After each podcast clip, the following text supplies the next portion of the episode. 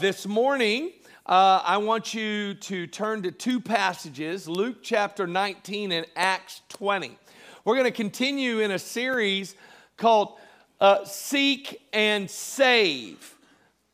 Today, I want to speak to you a message called Missional Mindset. Missional Mindset.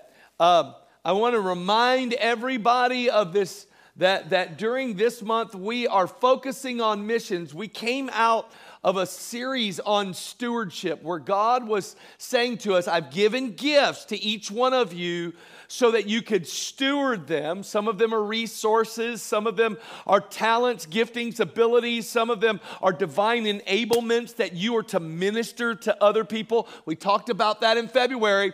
Well, it does it does no good to commit to stewardship if you're actually not releasing them missionally. And so we are stepping in all month long to, so that as a church, we, we grow in our mindset about missions. And uh, the, the good news about having a missional mindset right now is that this is the greatest hour of awakening and revival in the history of the earth.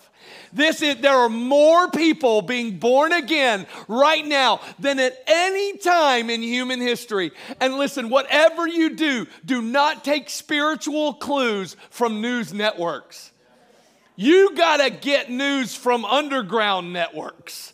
You, have got to get some people on the ground talking to you about what's happening in Iran. You need some people to actually tell you what's going on in China right now with the church and the explosion that is happening worldwide in Christianity. Now, uh, I, I, the reason all of that is happening is because Jesus has never changed his mission. And today, he's walking up and down these aisles through the person of the Holy Spirit, doing exactly what he did when he walked the earth in the flesh. And he declared his purpose in Luke chapter 19. And he said this The Son of Man has come to seek and to save that which is lost that which is lost. The Son of Man is, has come to seek and to save that which is lost. I've got some good news. If you came in here broken today, you just feel like you're falling apart, Jesus has come looking for you. If you came in here and you're addicted, you're you are hung over this morning. You're like, this guy is so loud. Good news.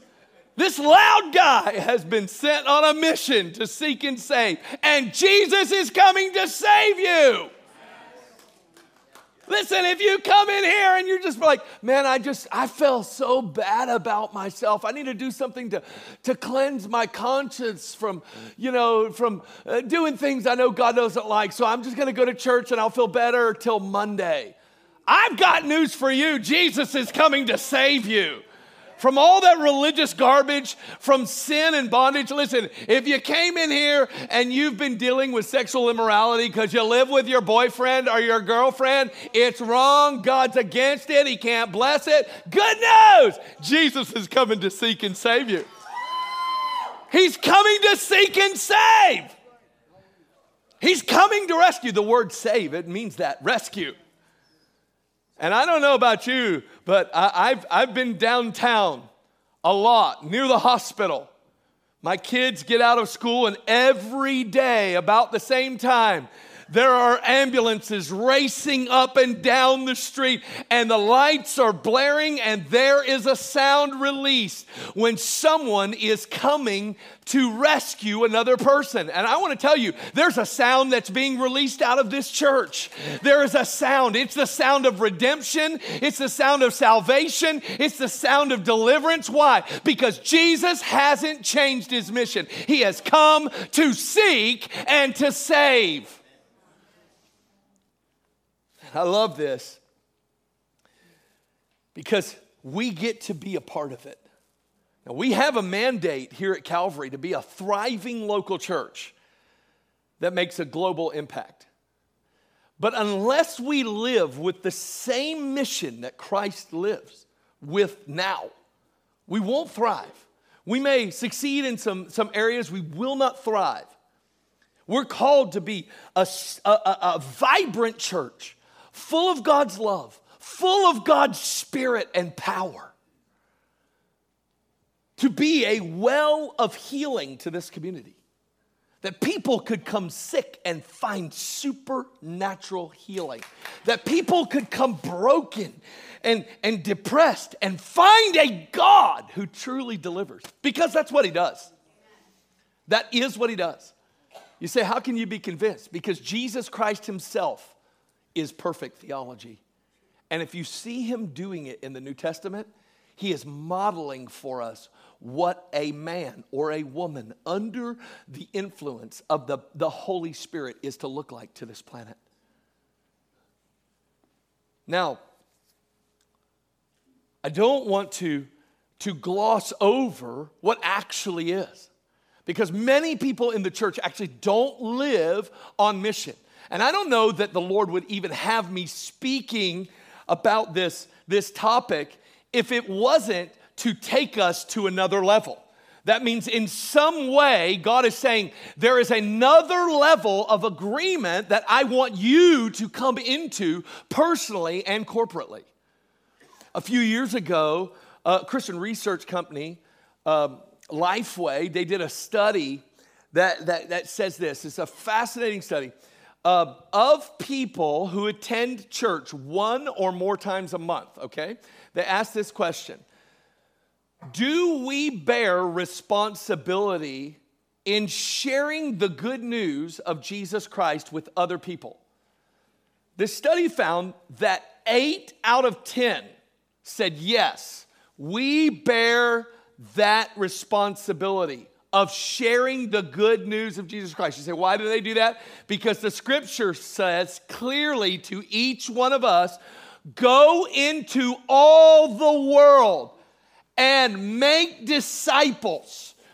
Go and preach the gospel to all nations. By the way, that's not a pastor's assignment. That is a believer's assignment because Mark 16 follows that. It says, and these signs will follow them that believe.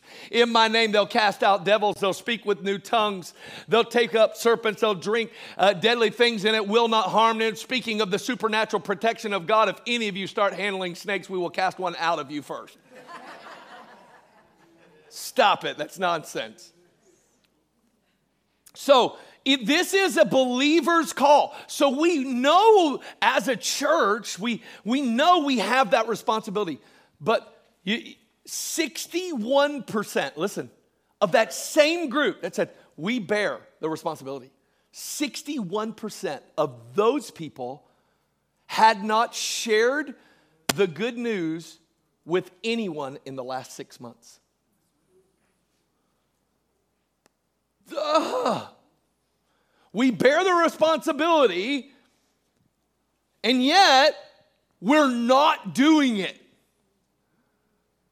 How many of you know that, that there is a gap between what we know to be true and the truth that we are now living out of by revelation? Now, I am going to say this to you. We as a church refuse to participate in trends uh, uh, in the church in America. I refuse to participate. That is not okay. I don't want 80% of you feeling like you have a responsibility to share the gospel. I want 100% of you knowing we have a, a, a, a responsibility to share the gospel. And I don't want uh, 60% of this church, of the between five and 700 different people that we minister to in men, women, and ch- child every, every month to stay silent about Christ. So, what do we have to do? We have to embrace a missional mindset. We have to embrace a missional mindset. We can't just say, I'm gifted. We say, oh, yeah, preach the gospel. And then we go out and all we do is go to buffets. Like Christians are just people who go to church and eat. Yes, we go to church and yes, we eat. But there has to be something more. Now, listen, that, that survey actually said something powerful. That they asked those same people who went to church one or more times, and they said this They said, How many of you in the last six months have invited one person, just, eh, just one person, to a church service? Listen to this 48% of those people said, I have invited zero. Zero people to church. Think of that. In the greatest hour of awakening worldwide, and yet here in the church, most of the church is not actively engaged in the awakening that's taking place. So, what are we going to do about it? Here's what we're going to do we're going to come into agreement with what the Spirit of God is saying, and you and I are going to adopt a biblical missional mindset. And today we're going to look at Acts chapter 20, and we're going to begin in verse 22. And if you want to follow along online, you're welcome to go to calvary.online, click today's message, it'll pop right up on your phone. Or you can take notes. We have note cards in front of you. We want you to uh, want you to do that, and certainly write down what the Holy Spirit is saying to you. So the Apostle Paul is uh, perhaps the greatest missionary recorded in the scripture. He, of course, uh, pens much of the New Testament, and God, uh, God does a, a, wonderful work. And as he is, is, is wrapping up his assignment on this planet, um, he, is, he is revisiting some churches, but he is making his way back to Jerusalem. Jerusalem was home base for Paul in the beginning. He was, he was making his way back in Acts 20, and it, he was uh, on his way back, he was going to go close to some place that was really a, a great success in his history. It's Ephesus. You know, we have the book of Ephesians. And so he pens this letter inspired by the Holy Spirit to that church. By the way, Ephesians is so significant that Jesus mentions them himself in the book of Revelation. And so this church is successful and influential, considered uh, a light to their region. And Paul is on such a mission. He is, he's back and forth about whether or not to even go there because he loves those people so much. There's been so much success for there. It's going to slow him down in his purpose. So he's kind of skirting the edge and he, he makes the call to their leaders. And then in his farewells, thinking, I will never see these leaders again, he utters the mindset which would cause him to leave behind yesterday's successes, even in the kingdom, to accomplish what God was calling him to do. So, this is how we're going to grab hold of a missional mindset to actually peer in to the, the, the unseen motivation of the Apostle Paul. He's going to articulate it very well. Acts 20, verse 22 says this And see, now I go bound in the Spirit to Jerusalem, not knowing the things that will happen to me there, except that the Holy Spirit testifies in every city, saying that chains and tribulations await me. But none of these things move me, nor do I count my life dear to myself so that I may finish my race with joy and the ministry which I receive from the Lord Jesus to testify to the gospel of the grace of God. It is within these verses that we're going to draw out this missional mindset, which is actually trans, uh, transformational. Now, uh, uh, I, have got a couple of points a little bit later on, but really, this sermon today has one point. Just one point. And the other two are the results of this one point. There is one missional mindset, and it is this you need to write it down. I live to exalt Christ. A missional mindset is this I live to exalt Christ. Let me help you a little bit. Why don't we all say it together? I live to exalt Christ. This is the mission statement of every believer. I live to exalt Christ. You say, how do you come up with that? Well, it's verse 24. It says, None of these things move me, nor do I count my life dear to myself. Nor do I count my life dear to myself. In this moment, the Apostle Paul says, I've done a little accounting. Maybe some of you in here can identify with that idea. Maybe you've already done your taxes. Some of you are groaning right now thinking, I have to do my taxes. Some of you are happy about your taxes because you're, you're about what will be returning to you. Others of you are going to wait till the last moment, knowing what will be leaving you. And what we are doing in that moment is we are accounting for a responsibility. We're accounting for the stewardship that we have toward this nation. And here, the Apostle Paul is counting. What is he saying? On one side of the ledger is my life. But what is on the other side? The other side is Christ. And this is what he says compared to Christ, I count my life as nothing.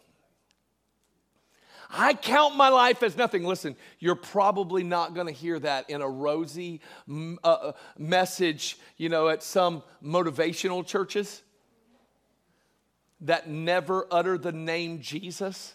Scary. That's scary. If you hear a quote unquote Christian message and they do not use the name Jesus, turn it off. Get into the Word of God. Here we have the Apostle Paul. He says, I count my life as nothing. Why? Because on the other side of the ledger is the one who came with holy love and interruption in my life. As I was going to kill his followers, Jesus came. And the Apostle Paul has a revelation of the value of the Son of God. He all of a sudden, he says, I see my life but then I see the Alpha and the Omega. I see the beginning and the end. I see the one who stands before the court of heaven as my lawyer, called the advocate. I see the bread that's come down from heaven. I see the good shepherd that when a wolf is coming, he bears his rod and his staff and he protects me and comforts me. He's the one one. I see the one that causes my cup to flow, flow over, the baptizer in the Holy Spirit. I see the captain of our salvation, the bridegroom, a bridegroom. He's the bread of life, the Son of God, the Son of Man, the Son of David, the soon coming King. He is not only the King of Israel, he's the King of Kings. He was saying, I see my life, but I've seen him. I've seen him. And I got that life, it's nothing. It's nothing. Unfortunately, the 61%, they find themselves counting their life as something. Oh, my life is something. Yeah, I, I think it is. And God's going to let me keep some of it. you need to listen to last week's message because the life that you seek to save, you'll lose. There's no getting around it. The life that you seek to save, the, the, the, the uh, there is no Jesus and. There is no Jesus and. I don't get Jesus and I come to Christ and I get Jesus. I get the Holy Spirit. I get redemption. I'm not coming to Jesus to, to prosper, even though He may prosper me. I'm not coming to Jesus and saying, Lord, if you save me, then I'll get health. By the way, He is a healer. I don't come to Him because of I am coming because He's He loves me and He redeems me, and I've seen His value and His worth, and I have no idea why He's interested in me. And we, we as a church, if we're going to embrace a missional mindset, we are going to have to say, I have got to stop exalting me. The Apostle Paul, under the influence of the Holy Spirit, in hopes to train up one of his spiritual sons in the right way, in 2 Timothy chapter 3, utters uh, some words that are probably familiar to some, but maybe not familiar to all. In the New Living Translation, this is the Apostle Paul writing to his spiritual son. He says, You should know this, Timothy. In the last days, there are going to be very difficult times. For people will love only themselves and their money. They will be boastful and proud, scoffing at God, disobedient to their parents. And all the children trembled and ungrateful. They will consider nothing sacred. They will be unloving and unforgiving. They will slander others on Facebook proudly and have no self control. They will be cruel and hate what is good. They will betray their friends, be reckless, be puffed up with pride, and love pleasure rather than God. They will even act religious, but they will reject the power that could make them godly. Stay away from people like that.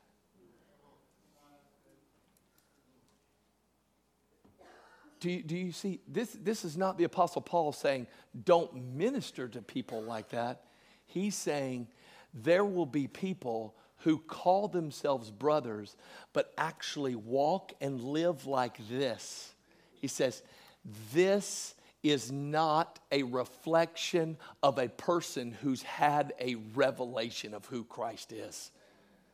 This is not. This is a person who has a revelation of who they are not a revelation of Christ.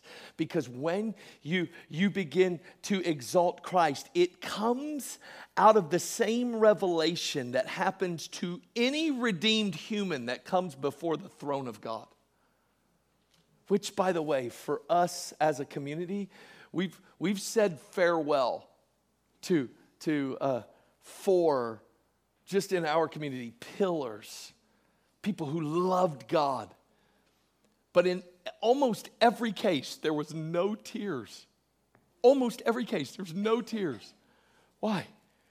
Because they know that they're about to open their eyes in heaven and actually they're entering into a reward. And, and just like Revelation describes, those who have reckoned their lives as nothing and they finally see him for who he is, what do they do? They're, they're like the elders that are. God is saying, listen, here's your reward, and they can't, they can't utter any words other than worthy.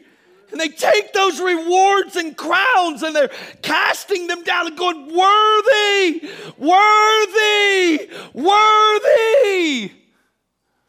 No one gets to heaven and thinks, I was way too radical for God. I should have done so much less. I should have just lived for myself a little more. No one gets there and thinks that. You get there and you see him and have a revelation of who he's actually who he actually is and you're like ah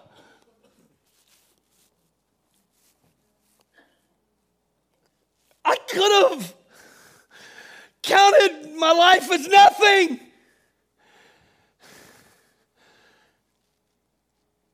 I could have been unmovable if I'd only known the value of who He is. And by the way, uh, if you're not there, don't think you can just sit in your chair today and think, okay, fine, I'm gonna be, I'm gonna value God a little more. That's not how it happens. You know how you value God more? You dare to position yourself before Him. You dare to just say, God, I'm going to do what the book of James says. I'm going to take, compared to God, it's so small. It's such a small step toward God. God, but God says, if you will draw near to me, what does heaven do? What does heaven do? In all of its value, in all of its splendor, in all of its worth, as we draw near to God, God draws near to us. You can't live out of revelation of God, knowing His worth, without a powerful encounter with the Holy Spirit. You can't live with this missional mindset because you made good notes in a sermon. It, it, it requires something so supernatural, it requires God Himself. And if you haven't had that kind of encounter with God, come hang out with me. It's likely to happen. But I just want to let you know, those of you in here who are terrified of having an encounter with God in church, mine didn't even get to happen in church, it happened in a restaurant. So we could be glorifying God over some for Jesus, I mean fajitas, and power come down and you forget about what's in front of you. That's what happened to me. When you get touched in power, you can say, Man, I, I count my life as nothing. Anybody remember pray, praying dangerous prayers? When the power of God touched me, I walked out of that restaurant barely because I was shaking. Seriously, that's how I looked. You, you, think, you think, oh, I'm going to be a fool for Christ, but I'm going to keep my dignity. I don't know. I don't know. I'm not, I, I just don't know how that happens for some people. You're the lucky one the only one. I got no dignity. The power of God falls on me. I lost my natural hunger for food. I got up. I don't even know if I paid that night. I walked out trembling, hardly being able to move. The power of God resting on me. And as I shook to my car, I looked at my car and I said, God, if you want my car, you can have it. A couple years later, you know what God did? Remember that prayer you prayed as you were stumbling in the parking lot? He said, Can I have it now? I'm like, Ah, right now? Yeah. I gave him my car, gave it away. The Lord said, in that moment, I prayed this prayer. I said, God, you can have my job. I said, You can have it. You can have it. A couple of years later, really only a, a few months later, I was trying to get fired by preaching the gospel because I knew blessed are you when you when men persecute you and say all manner of evil against you falsely. I'm like, I even heard a black preacher say, Don't get sad, don't get mad, don't even try to get even, just rejoice. I'm like, man, I'm gonna preach the gospel. These bosses came, they were like gonna try to promote me. I'm like, man, this is my chance. I'm gonna preach the gospel to my bosses who are trying to promote me and they're gonna fire me. It's gonna be awesome. They promoted me. I'm like, Lord, I didn't see that coming. But one day God said, Now it's time. Step away from that and follow me into the unknown. Drop the familiar. Come follow me. And that's what the Lord does. But he, he, listen, how, how do you find strength to let go of careers when you have wife and you have children and you have a house and a mortgage? How do you do that? It's because you've seen the one who is of far greater worth, and you know that if he said it, he must have it. He must have it in his control. And so, all of a sudden, the, you, church, when you have a powerful encounter with God, you begin to live with this statement I live to exalt Christ. And suddenly, in the intimacy of encounter with the Holy Spirit, who lives to give you revelation of who Jesus is, all of a sudden, holy priorities, everything gets get put in the right set. So, all of a sudden, I have a missions mindset. I've got to share what he's done, who he is. I've got to share it. That's why the Apostle Paul can say, Oh, uh, nothing moves me. What's the nothing? The tribulations, the imprisonment. If you actually look at the list of the things that he endured for Christ, he was shipwrecked. He told him, Don't, don't take this boat out in the water. It's not going to survive. 14 days later, I love the King James. It says everyone was severely tossed. You know what that means? Uh, they're all sick. They're lightening the load. Here's Paul and an angel. Say, gentlemen, I told you, but there's good news. All of you will be saved, but this boat, it's going down. He's shipwrecked a night and a day in the deep. He, he then survives the shipwreck, goes to make a fire, and a snake comes out and bites him. I'm telling you. You know what he says? None of this moves me. Some of you, the snake would have come out after you've been in the water, you're freezing to death, you're just trying to warm up. The snake comes out and bites you. You would have looked up at heaven and said, That's enough, God. I survived the shipwreck, and now you're going to kill me with a snake? But you know what the Apostle Paul said? None of this moves me. And he shook the snake off in the fire, and a revival happened on the island. Why? Because he counted his life as nothing and he's living to exalt Christ. This is the missional mindset. It comes out of divine encounter with Jesus. I promise you, church, He's more real than you know. He's more present than you know. He's more powerful than you could ever be aware.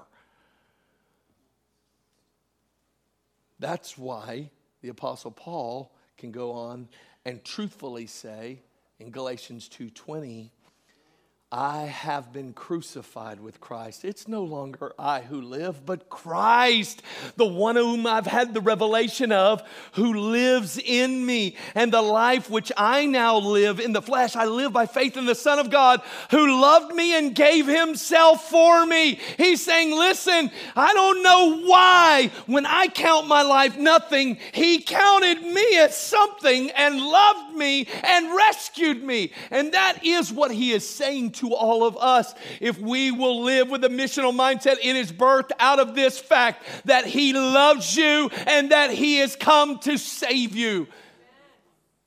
I know that within this room, you think to yourself, I don't know if I see anybody else living this way. You might be right. Very few people who grab hold of what is a biblical missional mindset. Very few people do it. But those who do live a life like no other. When you live out of revelation of Jesus, that I live to exalt him.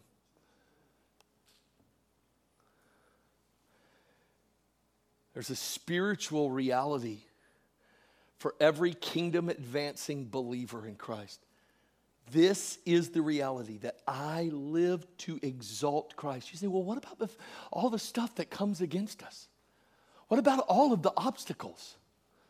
What about coronavirus? You just told me to go into all the world and the, the airports are shut down. You know, some of us, like, we're so clued in on the coronavirus that we have lost track of Psalm 91. So, uh, uh, which is, which is greater, Psalm 91 or the coronavirus?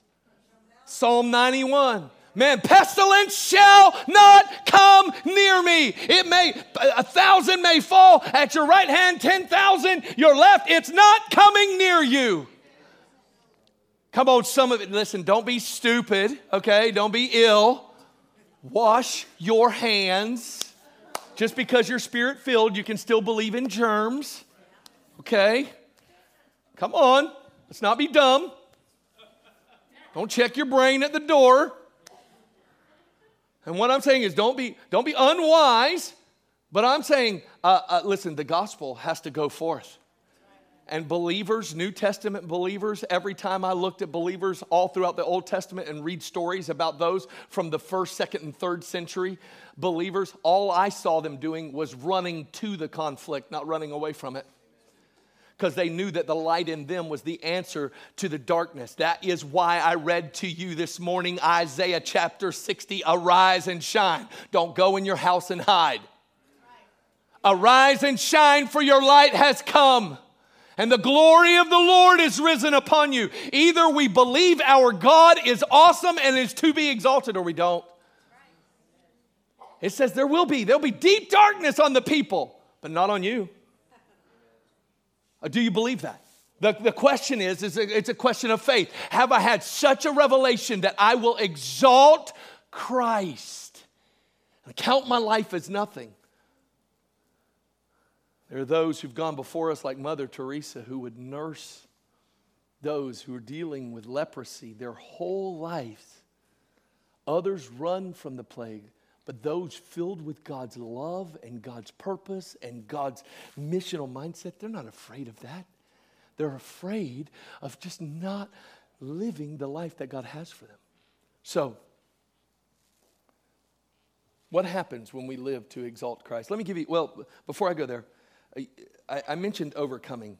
So, how do we overcome these fears, all of these obstacles? How do we do it? It's found in Revelation chapter 12. When, when the saints in the book of Revelation overcome the devil, they do it with three ingredients. It says, And they overcame him by the blood of the Lamb, by the word of their testimony, and they loved not their lives unto the death. These are the ingredients of an overcoming, kingdom advancing church. It is the work of Jesus. How many of you are glad that you have been saved through what Jesus did? That you are not relying on your good works to get into heaven. That it is the blood of Jesus and the grace of God. The grace of God, the unmerited, undeserved favor which falls upon those who repent and believe. It's the blood of Jesus that helps you to overcome. But, it, but there's a couple other ingredients, and it's the word of their testimony. It is actually the open mouth, the recounting of the effect of the grace and the power and the person of the Holy Spirit on the life of those who have placed faith in God. So it's the blood which made a way for God to bring change, and people are sharing that change, and they loved not their lives unto the death. Another word for love would be cling. They didn't cling to their lives. This is, this is how we overcome. This is why the early church could not be stopped. None of them feared death. They just, they just are like, oh, this is a door, I'm going to see him. Many would sing as they were burned at the stake almost impervious to the effects of the flame until their spirit left their body. This is the reality. Listen, the, the church is built on the foundation of the blood of the martyrs. But why would you die for a cause? Why would you die for that? It's not just for a cause, it's for a king because they reckon themselves, they reckon their lives as nothing compared to knowing Him. Now, what happens when we live in that mindset? Two things. It's mentioned here in the scripture, and I'll go through them quickly. We finish our course with joy. When we exalt Christ with our lives, we finish our course with joy. This is so good. This is what the scripture says. It says, He says, He says, listen, uh, uh, the life, it says, I count my life as nothing. It says, and, and I do not count my life dear to myself so that I may finish my race with joy. Recently, I was uh, uh, at a bedside of a, a, a dear saint. He, he danced in here often. His name was David Shorts. He would dance as he praised God, just like this. He had Down syndrome. He was amazing. But I got into his bed, I got into his bedroom right before he would go to heaven. And there I was with Gary and Linda, Brian, and we laid hands on him. And as we laid hands on him, his spirit left his body that second. He breathed his life. Here's the thing the presence of God filled that room. And this was the, the, the amazing thing about that moment no one cried. It was stunning. It wasn't that crying was off limits, it just wasn't the appropriate response to God's presence in the room. You know what happened? Joy came in the room. We begin to rejoice. Why? Because David had just finished his race. And when he finished his race with joy, I think some of his joy got off on us. Here we are, we're like, yeah, he's in heaven. We're rejoicing in this room. It's like the presence of God. All of us, our eyes were like this. We're like, God's presence is in this room. And listen, when you live to exalt Christ, you finish your race with joy. That's what the scripture says. The kingdom of God is not eating and drinking. He says, but it is righteousness, peace, and joy in the Holy Spirit. When you run the race, the course that God has set out for you, there is joy in that place.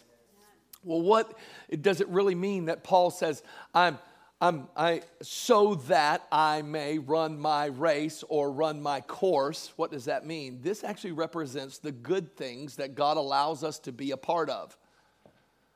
This isn't just talking about uh, the ministry things that we get to be a part of. This is actually about the good things. So, part of the course of most of your lives is to be a, a, a, part of a family. Maybe you have children. You know what? It's a good thing that you train them up in the way that they should go. It's a good thing that you spend time with them, that you would dare to throw a ball with your son and spend time with your daughter to teach them how to drive while your feet are pressed through the floorboard. Um, it's a good thing. And what is this? This is your course. This is your legacy. It's the good things that you get to be a part of. And he says, You get to do that with joy. With joy. Some of you, man, you're in here, you need to get a higher vision of your marriage. You need a higher vision of your marriage. Why? Because that is actually part of your course. And when you live to exalt Christ, you can actually finish your course, your race with joy. What do I mean? Husbands, man, you would be way better off if you just walk around the house quoting this scripture He who finds a wife finds a good thing and obtains favor from the Lord. I found a wife and I found a favor that didn't exist apart from her. Some of you need to pick up the scripture Instead of just quoting all the other ones, drip, drip, drip, a nagging wife is like dripping faucet. Yeah, I know, I know you get your scriptures. Listen, there has never been favor released from a drip, but there has been favor released when you put faith on God's word and you say, nope, there's favor that's here. You can run your race with joy, your course. It's the good that God allows us to be a part of. Now, listen, there's a real practical way that you here at Calvary can be a part of it. It's through that faith promise that's in that seat back. That missional faith promise, it's right behind the blue worship guide in front of you that you are all taking out now, and you are spelling thousand M I L L I O N. I'm good at spelling. You can actually be a part of eternal global change. This is part of your race. Missions is not optional for the church. It's not. It starts here in Jerusalem for us, Inverness. By the way, if Inverness goes to hell and we have an influence in the nation, we have forsaken our purpose. We believe Citrus County will be saved to the glory of God.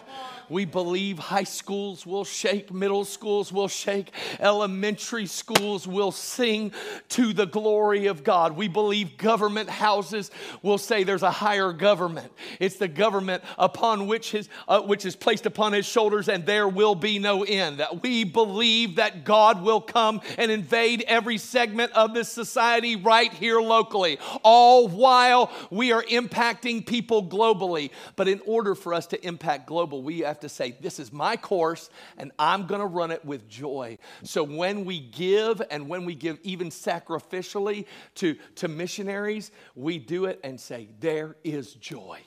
Because this is a good thing that I get to be a part of. Secondly, when you adopt this mindset of I live to exalt Christ, is that you minister the gospel.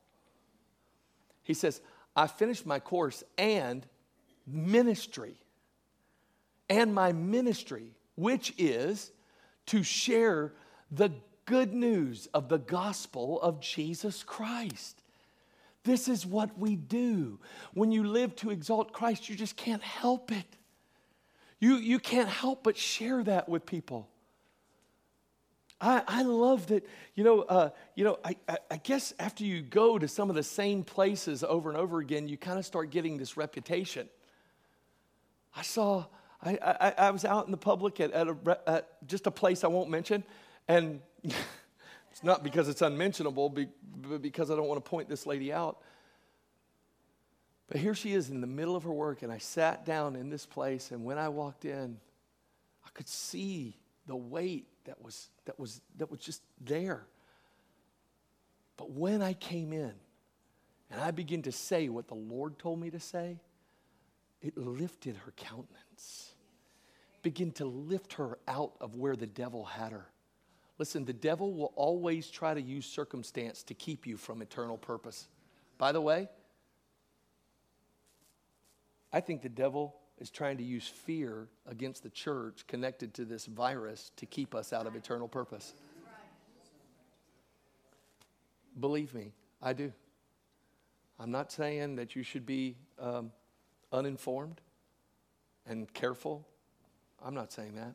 I'm saying don't allow fear to stop you from fulfilling your ministry. What do we do? We give away what we have. Jesus gave himself to us, so we give him away. Every time we share our story, every time we stop to pray for somebody, every time we're moved by the Spirit to say something the Lord has told us to say, we're ministering, ministering the gospel of grace. We tell his story. We say we live to exalt him. We live in an hour where the church has almost been completely disregarded as fake, frauds, imposters. But God is raising up a people here who genuinely follow Him, who know Him, who will live out of this mindset God, I live to exalt Christ because I count my life as nothing.